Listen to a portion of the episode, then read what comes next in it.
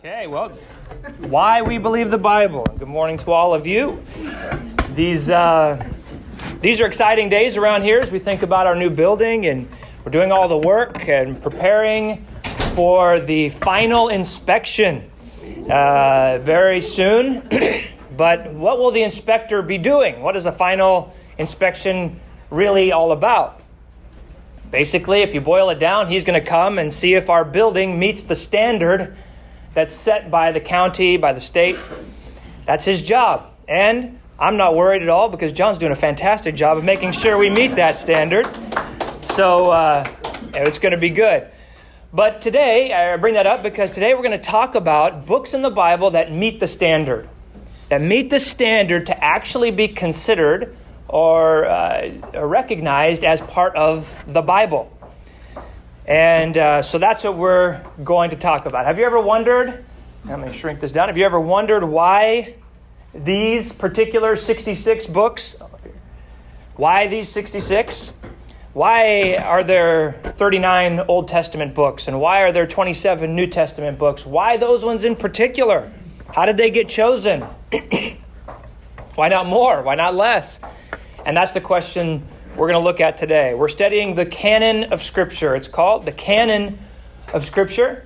And it doesn't mean we're going to blow anybody up, but it just means that uh, canon, the word, means ruler or standard.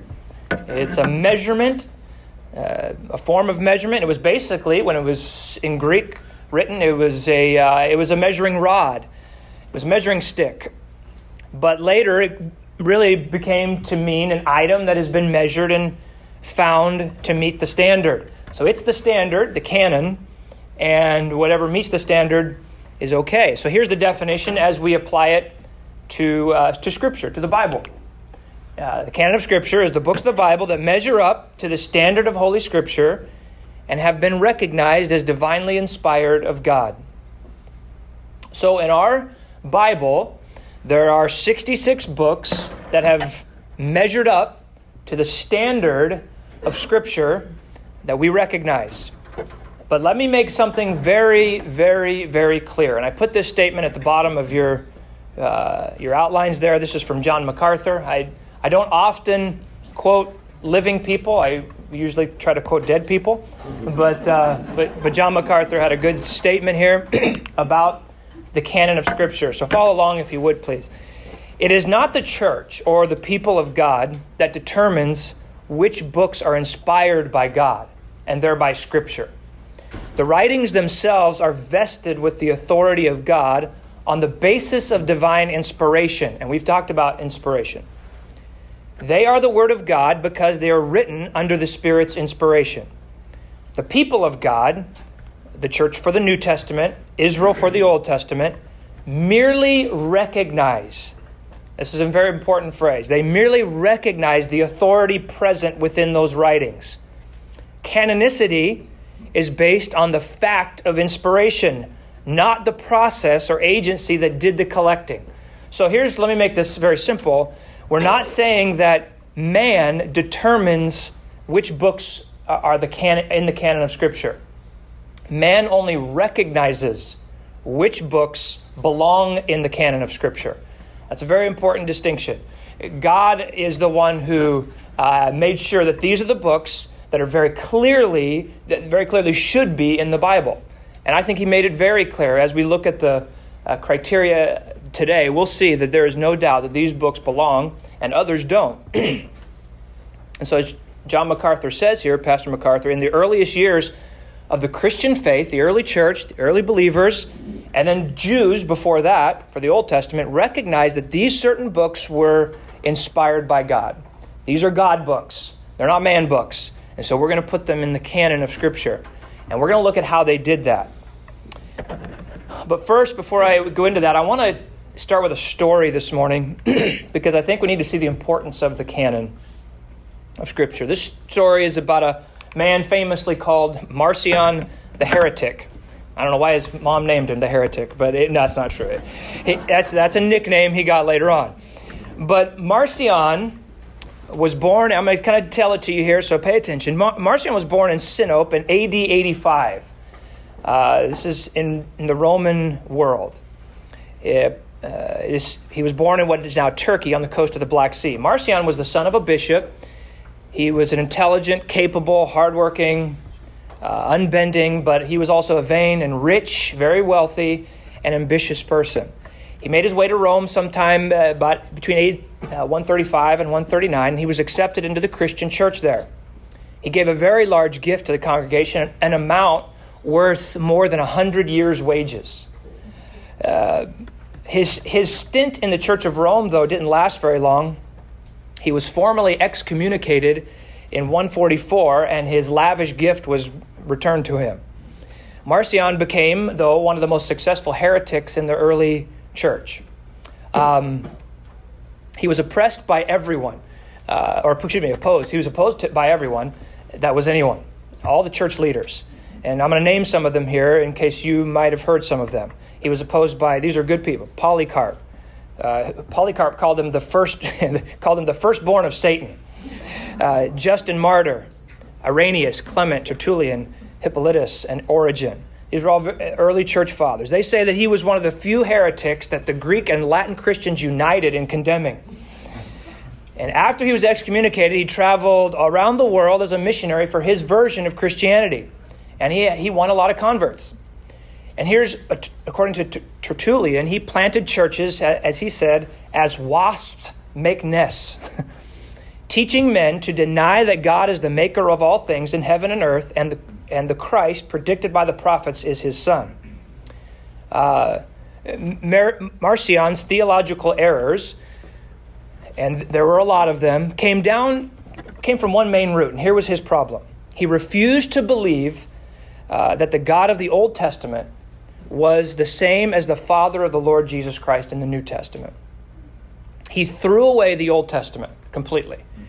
And he took what he only the only books in the Bible that he took in the New Testament were Luke's gospel and some of Paul's epistles. And that's it. And that was he said the only books that belong in the canon of scripture. And uh, so he cutting, he's cutting and pasting all over the place in the Bible, and he had the Christian, he kind of formed this Christianity that he wanted, a God of goodness and nothing else.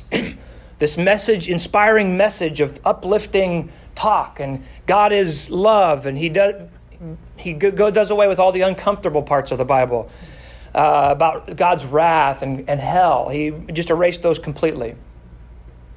Now, he was, and, and this is uh, very well, uh, well written about, but he was antinomian. He was idealistic about the human potential. He, was, he hated dogma, he hated rules.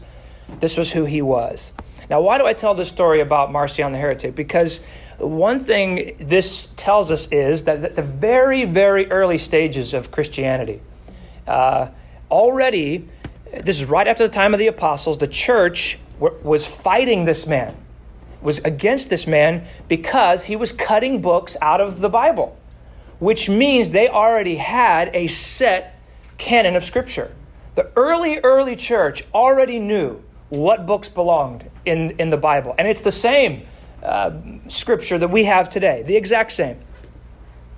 And so um, that, that is one of the importance of, of this person's life as we look in history. But know this over the centuries, when, when people attack the canon of Scripture, when somebody goes after and says, well, that book doesn't belong in the Bible, or that book doesn't belong in the Bible, what are they really trying to do? It's just like Marcion, they're trying to find a way to wiggle out of what God demands of a person. It's always the same. And instead of changing their behavior according to what God asked, they're going to just change their belief. Ah, I just don't believe that belongs in the Bible. Well, that's one way to get around it, but this is not going to work. God doesn't take that view. So here's what we're going to do we're going to look at the test that the earliest Christians, I mean, we're talking the earliest Christians, um, t- took, and, and the early Jews, for how they would recognize what book belongs in the Word of God, belongs in Scripture. So here are the five tests of canonicity. Number one is authority. The question of authority. The, the book that they're looking at needed to be authoritative, it needed to claim authority, the book itself. Here's some examples of the Bible, books in the Bible, claiming authority. Uh, Genesis 15.1, After these things, the word of the Lord came unto Abram in a vision. The word of the Lord came unto Abram. That is a very authoritative statement. 2 Samuel 7 4. And it came to pass that night that the word of the Lord came unto Nathan. Jeremiah 1 4. Then the word of the Lord came unto me, saying. Now you see those authoritative phrases. Uh, these are no small statements. We pass by them as we're reading Scripture, but they are enormous statements. And in the Old Testament alone, these type of statements are found 3,808 times. 3,808 times. Thus saith the Lord. The word of the Lord came to me and said. That is very authoritative. So that, that's the Old Testament. What about the New Testament? Well, all of the Gospels contain hundreds of quotations of Jesus. They tell us exactly what Jesus said, and that is the word of the Lord. And they also give several accounts of God speaking from heaven. So that's very authoritative. This is what God has said. This is what Jesus said. And in the epistles, it's the same. Paul said this 1 Corinthians 11 23 For I have received of the Lord that which I also delivered unto you in Galatians 1, Paul says, But I certify you, brethren, that the gospel which was preached of me is not after man. For I neither received it of man, neither was I taught it, but by the revelation of Jesus Christ. So they, the book, these books of the Bible, if it's going to be considered as a book uh, in the canon of Scripture, it must be authoritative. And these are very authoritative statements. They're unmistakably authoritative. Uh, Paul is saying, My words are the words of God. My words are the words of God. Jeremiah was saying, My words are the words of God. Now, one thing I can guarantee you Paul, as a Jew, would not have dared put that phrase down unless he was 100% confident that it was God who spoke to him. No Jew would risk blasphemy. Blasphemy was a very serious offense. There's no way he would dare risk that unless he knew it was from the Lord. And for any author or any book, and I was thinking about that myself, if I was to write a book, it's Thus saith the Lord to, to Luke, this, I would be scared to death. I'm, I'm scared to death to even say it, you know, I, God told me this or God told me that. I don't even say it. I'll say, I, I feel like God has impressed on my heart, or I feel like God has spoken to me. I believe God still speaks in certain ways, but no, not inspiration. That's a totally different matter. We're talking about Scripture. I can't be 100% confident. Paul was, these writers were. And other books were written back then that contained truth in them. There's no doubt about that. The, the Old Testament actually brings up the book of Jasher, the book of Wars, I think, it's, I think it is. And, uh, but those books were not included in the canon. They have truth in them, but they were not the word of the Lord. They were not authoritative. The books of the Bible have markers of authority. And that is the first reason uh, they were considered as part of the canon. The second question, the test, of canonicity was the writer, the writer themselves. So the early Christians would get a book of the Bible or and they would look who's writing this book. And the reason they're going to ask that question is something Peter said here in chapter 1 of 2 Peter. For the prophecy came not in old time by the will of God, or excuse me, the will of man, but holy men of God spake as they were moved by the Holy Ghost. So the question is asked were they a holy man of God? Were they a holy person? Were the Old Testament writers considered prophets, lawgivers, leaders in Israel? Were the New Testament writers considered apostles, ones who had seen Christ with their own eyes? Or were they backed by an apostle? For an example, Mark, who wrote the book of Mark, uh, most likely he was under the supervision of Peter. Mark himself was an apostle, but Peter was there giving his supervision of his gospel.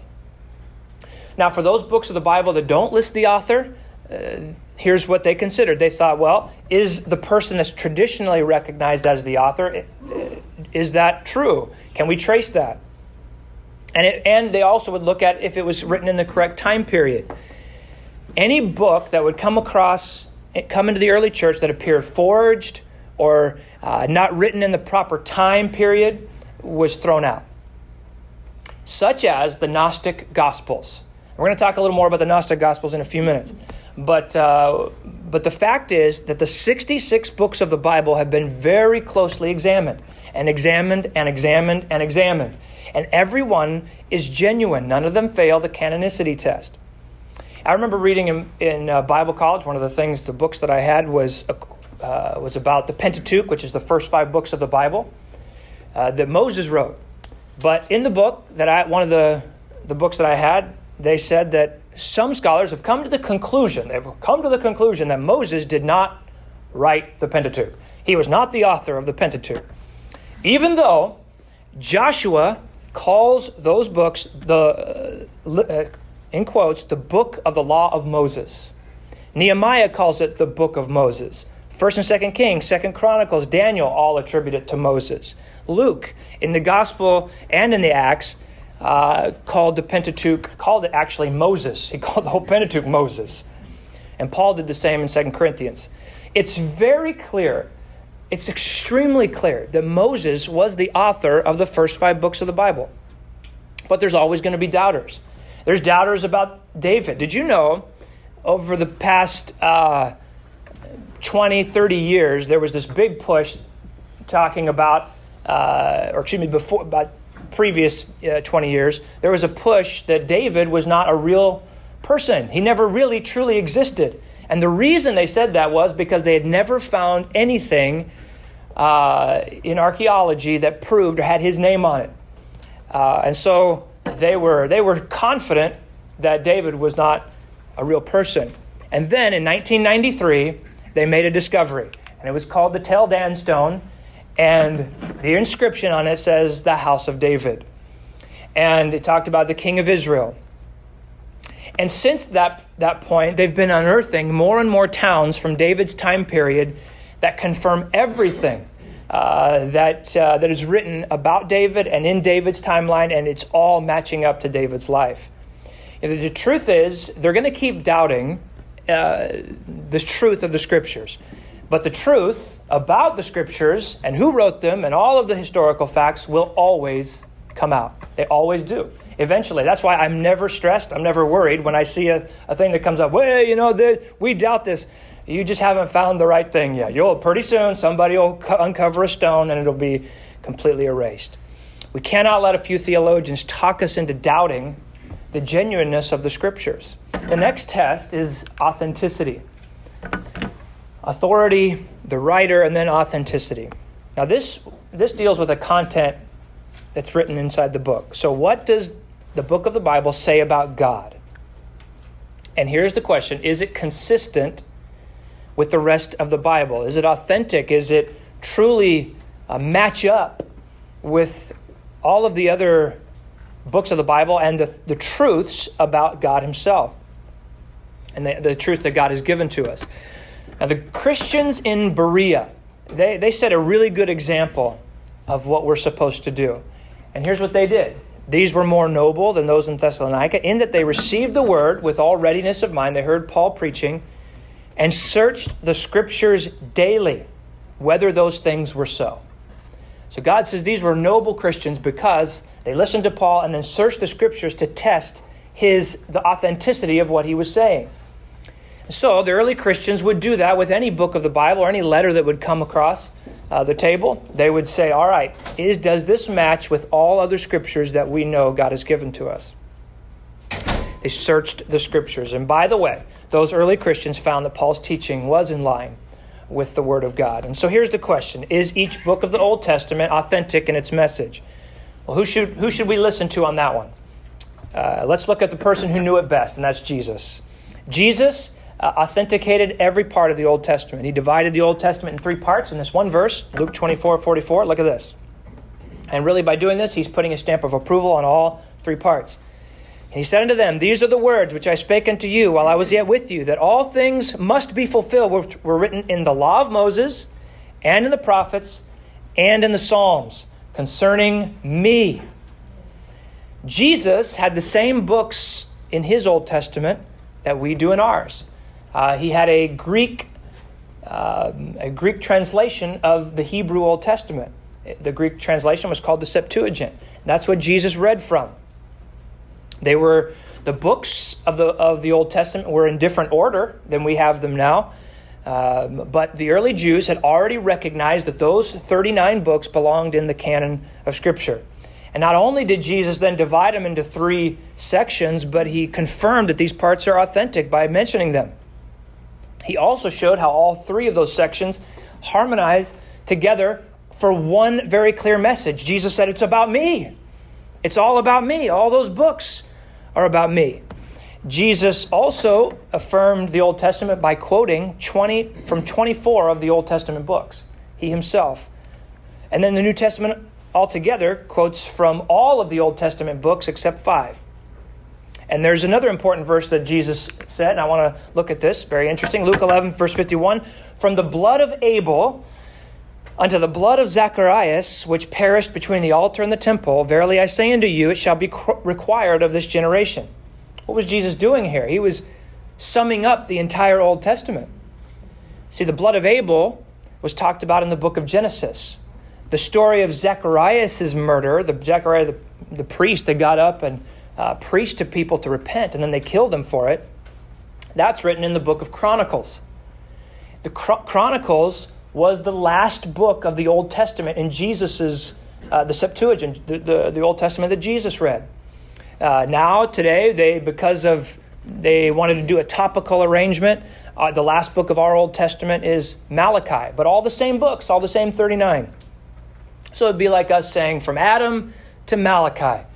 Uh, the, the message of God's word in, in, the Old Testament is consistent.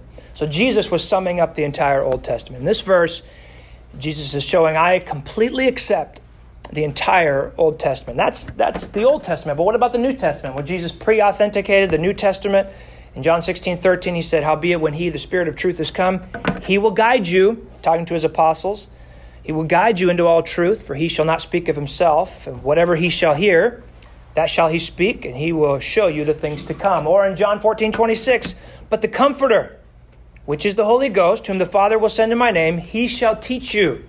He shall teach you all things, and bring all things to your remembrance whatsoever I have said unto you. So he said, God's going to speak to you. The Holy Spirit's going to come and give you the words to write.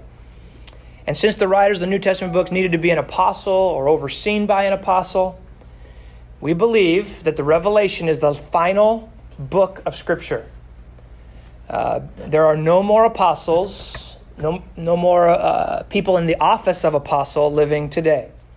Um, we disagree with the Jehovah's Witnesses, Mormons, some Seventh day Adventists, Roman Catholics, Orthodox, and even some charismatics that believe that inspiration still happens today. Uh, you know, the Jehovah's Witnesses have their inspired Watchtower magazine. Some Seventh day Adventists make claims that Ellen G. White was inspired. On, on TV, you'll hear charismatics and Pentecostals often make bold claims about being directly guided by the Holy Spirit. I, God is speaking, and I have to do this. And uh, the Roman Catholic and Orthodox leaders, they view themselves as directly inspired by God. So I, I, we believe that God still speaks to people's hearts. I know He communicates to us through the Holy Spirit, absolutely. But the canon of Scripture is closed. It's the no more inspired Scripture. Uh, there are no more. There's no more the office of apostle today. Now the, the next. So that is the test of authenticity. The number four is the te- test of power does this book of the Bible, they would, they would look at it and read it and ask, does this book of the Bible have life transforming power? Could it change a person? Does it have an anointing on it? This is a heart test. This is, this is something that goes deeper than just words on a page. Hebrews 4.12 says, For the word of God, so if it's going to be the word of God, it's going to be quick or alive and powerful and sharper than any two-edged sword piercing even to the dividing asunder of soul and spirit, and the joints and marrow, and is a discerner of the thoughts and intents of the heart or of my heart. Again, we don't necessarily read the Bible, the Bible reads us. the Bible digs deep, it, it exposes what's in our hearts, and it has this power to change a person when they apply it to their life. The early churches rightly understood that the Word of God will have supernatural power in it. And we know that today. When the Bible really truly is applied to somebody's life, you can see real change, and they feel the real change. You know, it's actually interesting to see the difference in power when you hold up, when you read the Bible next to some other ancient writing, or any other writing, really. You can judge for yourself. As an example, if you put up the Bible next to the Apocrypha, the Apocrypha. Apocrypha, which is included in Catholic Bibles and some other uh, Orthodox Church Bibles, the word Apocrypha means hidden or doubtful. There were a certain amount of books that were written uh, between 400 BC and the time of Christ. And uh, today these are included in the Roman Catholic Bible, but they were not recognized at all as part of the Jewish Old Testament. Uh, the Jews didn't accept the Apocrypha, and, and uh, none of the books claim to be the Word of God in those, and so that's part of the test. But here's another thing neither Jesus nor the apostles ever quoted from any of the books of the Apocrypha. Even early Catholic leaders didn't approve of it, which is interesting. And actually, it wasn't even seen as officially part of their Bible until the 1500s. So, and when you read the Apocrypha, and I did a little bit, when you, have, when you read the Apocrypha, it has a totally different character than Scripture altogether. They, it doesn't speak authoritatively, it's not cohesive with the rest of the Bible. There are contradictions within it and certainly with the rest of Scripture. So when you read the Apocrypha, it might have some historical value. Uh, maybe you know you're talking about the life of Solomon or some of the things that happened in, in between that period between the Old Testament and the New Testament, that 400 years there. But if you read it, and when I did, you'll come away just saying this is a boring history book. but but uh, but true Scripture has this spirit in it. It's alive, as Hebrews 4:12 said. It's alive and powerful and sharper than any two-edged sword. And it jumps off the page and digs into the heart. And if you just think about the countless lives that have been transformed or that have been impacted by this book, we don't even realize how much the Bible has impacted our life uh, externally as well as internally uh, even by this, the fact that how much the Bible has done in this nation and all over the world. George Washington, I'm going to name just a few here, but George Washington said this about the Bible It is impossible to rightly govern the world without God and the Bible. Woodrow Wilson said, I am sorry for men who do not read the Bible every day. I wonder why they deprive themselves of the strength and pleasure. Ulysses S. Grant said, Hold fast to the Bible as the sheet anchor of your liberties. Write its precepts on your heart and practice them in your lives. William McKinley said, The more profoundly we study this wonderful book, the more closely we observe its divine precepts, the better citizens we will become, and the higher will be our destiny as a nation. Daniel, Daniel Webster, Webster's Dictionary, he said, Education is useless without the Bible. Theodore Roosevelt, a thorough understanding of the Bible is better than a college education. Andrew Jackson said, The book that is the Bible is the rock on which our republic rests. Theodore Roosevelt also said it is necessary for the welfare of the nation that men's lives be based on the principles of the Bible. No man, educated or uneducated, can afford to be ignorant of the Bible. Sir Isaac Newton said, I have a fundamental belief in the Bible as the Word of God, written by men who were inspired. I study the Bible daily. Horace Greeley said, It is impossible to mentally or socially enslave a Bible reading people. The principles of the Bible are the groundwork of human freedom.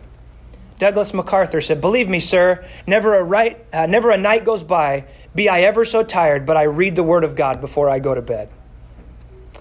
John Quincy Adams said, It has been my custom for many years to read the Bible in its entirety once a year. Ronald Reagan said, Of the many influences that have shaped the United States into a distinctive nation and people, none may, may be said to be more fundamental and enduring than the Bible. All, uh, Jim McCotter said, All scripture is God breathed, and he doesn't waste his breath. Queen Elizabeth, she said, Tell your prince that this book is the secret of England's success. And lastly, one of my favorites, W. Gladstone said, I have known 95 of the world's great men in my time. And of these, 87 were followers of the Bible. it's very practical. But who would doubt, who could doubt that the Bible has a power, has just something in it that is over and above every other book? There's nothing like the Bible in all of the world, and it has a power that is unmatched. The last test is reception, and that's really the question that we, they would apply to a, a book of the Bible, and that is whether or not God's people as a whole, generally, uh, God's church would acknowledge that this book is from God, and it would be it would be acknowledged as such right after it was written and over the years. And so the question is did those faithful Jews in the Old Testament accept Genesis through Deuteronomy immediately as God's word? Did they accept the prophets as, God, as God's word? Did they accept the Psalms as God's word? Did the early church recognize Matthew, Mark, Luke, and John, Paul's writings, Peter's writings, as God breathed scripture? Did those people, right after the apostles, did they accept it? Did they begin using it as scripture? And the answer is a resounding yes. It was universally accepted. This, there is just no doubt. The early Jews put the scrolls that contained the law that Moses wrote, they put, and the prophets and the Psalms, they put it all in the tabernacle immediately after uh, being written. It was sacred from day one. And what about the New Testament? Well, in the very next century following Jesus and the apostles, you see the church leaders uh, quoting from the books of the New Testament. You see them quoting what Paul wrote and what Peter wrote and, uh, and the Gospels. In fact, between 100 and 200 AD, they were already using the New Testament as inspired scripture, the same books that we have. In fact, here I want to give you something. In, in England in the 1700s, a group of Bible scholars were sitting around discussing this. They said, somebody brought this up. Suppose that all copies of the New Testament uh, were lost at the end of the third century. Could it be, do you think, do you think it would, it could, the whole New Testament could be reconstructed from the writings of the early church fathers. So there's one individual at that meeting. His name was Sir David Dalrymple, and he accepted the challenge. So he, for two months, he searched all the documents, only reading the early church fathers. These are the, basically the disciples of the disciples. And he reported that in spite of just those two months, very limited time, he was able to reconstruct the entire New Testament except for 11 verses. 11 verses. Just from what they were quoting. So this means that the very words that you're reading today in your Bible and in my Bible are the same exact words that changed people's lives 2,000 years ago. It's the same thing that Polycarp and others were writing about. There was never any church councils, and let me be very clear on this there were never any church councils that gave us the canon of Scripture. The, the, uh, some came along later. There were some church councils that got together and they gave formal statements that that the canon has already been accepted and had been used for hundreds of years. Uh, and that we're using those 66 books of the Bible. But I want us to realize something and make it very clear. The Catholic Church takes a lot of credit for early Christianity and preserving the scriptures, but it's long before the Catholic Church even started. There were little churches meeting in homes, under trees, in buildings, all over the world, reading from the Word of God as we have it today the Catholic Church did not give us the canon of Scripture. Uh, I, I, wish I had time to go through and tell you where each one of the, the apostles traveled to, but it's all over the world. They went to Turkey, Greece, Rome, India, southern Russia, Asia Minor, Central Asia, Egypt, Armenia, Spain. Uh, they went, and some even went as far as Britain. And they and they were they were starting churches everywhere, and it was very difficult it wasn't just them, but there were all kinds of people going around starting churches. People would be saved in a little house church. Person would get a burden to go uh, go to the next village, and then that person would go to the next village and say, "I'm going to go even further." And, and, and the Word of God and the gospel of God began to spread all over the world. There was no big denomination overseeing these churches. There was these little independent churches all over the place, starting, and, and a pastor being uh, put in charge there, and then just going. And it was very difficult to have a Word of God. They're a whole copy, very precious in those days. Most people couldn't have it in their own homes, but they would have it in church, and they would come and read. There was no printing press, uh, but th- those days were simple. They were simple beginnings, but the word was spreading all over the world. And it was that's why we have so many copies of copies of the Word of God because uh, it was so precious, and people just kept, little people, whatever they could, just copying the Word of God. And even when the Catholic Church rose to power in the late 300s, there were still, and it always has been, still those little churches, those little independent churches all throughout the world, just keeping going, just keep going, keep going, and not, uh, not trapped by all those rituals. And I just want to say today that the devil has many ways to dilute and undermine the Word of God. And real quick, I want to give you this a revival of really an old heresy that people have talked about for the last few years, and that's the Gnostic Gospels. Uh, you know, th- these got popular a few years ago with the book, The Da Vinci Code. And author Dan Brown tried to say that there are five or six more Gospels that should be in the Bible, should have been considered for the canon anyway. Well, the problem is none of them are written by an apostle, even though some of them have the name of the apostle. But the early Christians rejected these books, and they rejected any documents that used a pseudonym. If, if you were not the real writer, but you put a different name, no way. That's, that's automatic disqualification. These, these books were written 100 to 200 years after Jesus. They, they say that Jesus was a divine spirit, not God in the flesh. They don't match up with the rest of Scripture. And then they also have ridiculous claims, like Jesus was married to Mary Magdalene. And the early church would never consider, and they never did consider these for canonization. But again, leave it to the devil to bring something bright and shiny to divert everybody's attention away from the same old truth that we know and we have known for so long. And I've noticed people sometimes have a hard time sticking to and loving the old book, the old truth, the old stuff that's just been there from day one. And others love that old book and just eat it up, and it becomes a close friend, like many of you. And that's because you folks see it for what it really is. And when you really dig into each one of these little books, every one of them you realize is powerful and life changing. John Newton said this Precious Bible, what a treasure does the Word of God afford? All I want for life or pleasure, food and medicine, shield and sword. Let the world account me poor, Christ, and this I need no more. I want to, I'm going to end with this little sweet little story. It's a real quick one. An American missionary, he was traveling across Korea by train. He was sitting across in the train from a person from uh, the American and Korea sitting across from each other. They couldn't understand each other, trying to speak.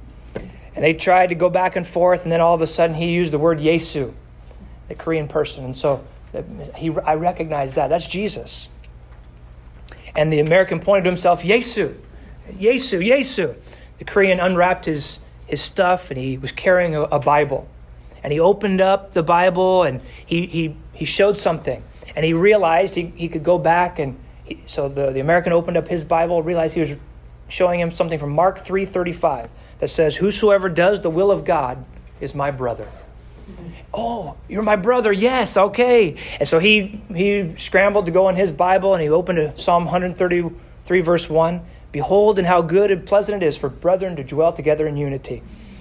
And they went back and forth, opening scripture. This is the only way they could communicate, all through God's word. And just the, I just so, was so blessed by that, just thinking, you know, this is the book all over the world that not only unites our hearts to the Lord, but unites our hearts with people and God's people. It is it's not just a book. It's not just a book. It's the answer for the entire world. It really, really is. Father, we love you. We pray.